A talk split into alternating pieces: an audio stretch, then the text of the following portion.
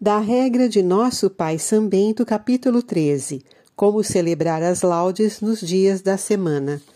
Parte final. 16 de fevereiro, 17 de junho, 17 de outubro. O ofício da manhã e o da noite nunca deverão ser concluídos sem que o superior diga, em último lugar e de maneira a ser ouvido por todos, a oração do Pai Nosso, por causa dos espinhos de escândalos que costumam surgir.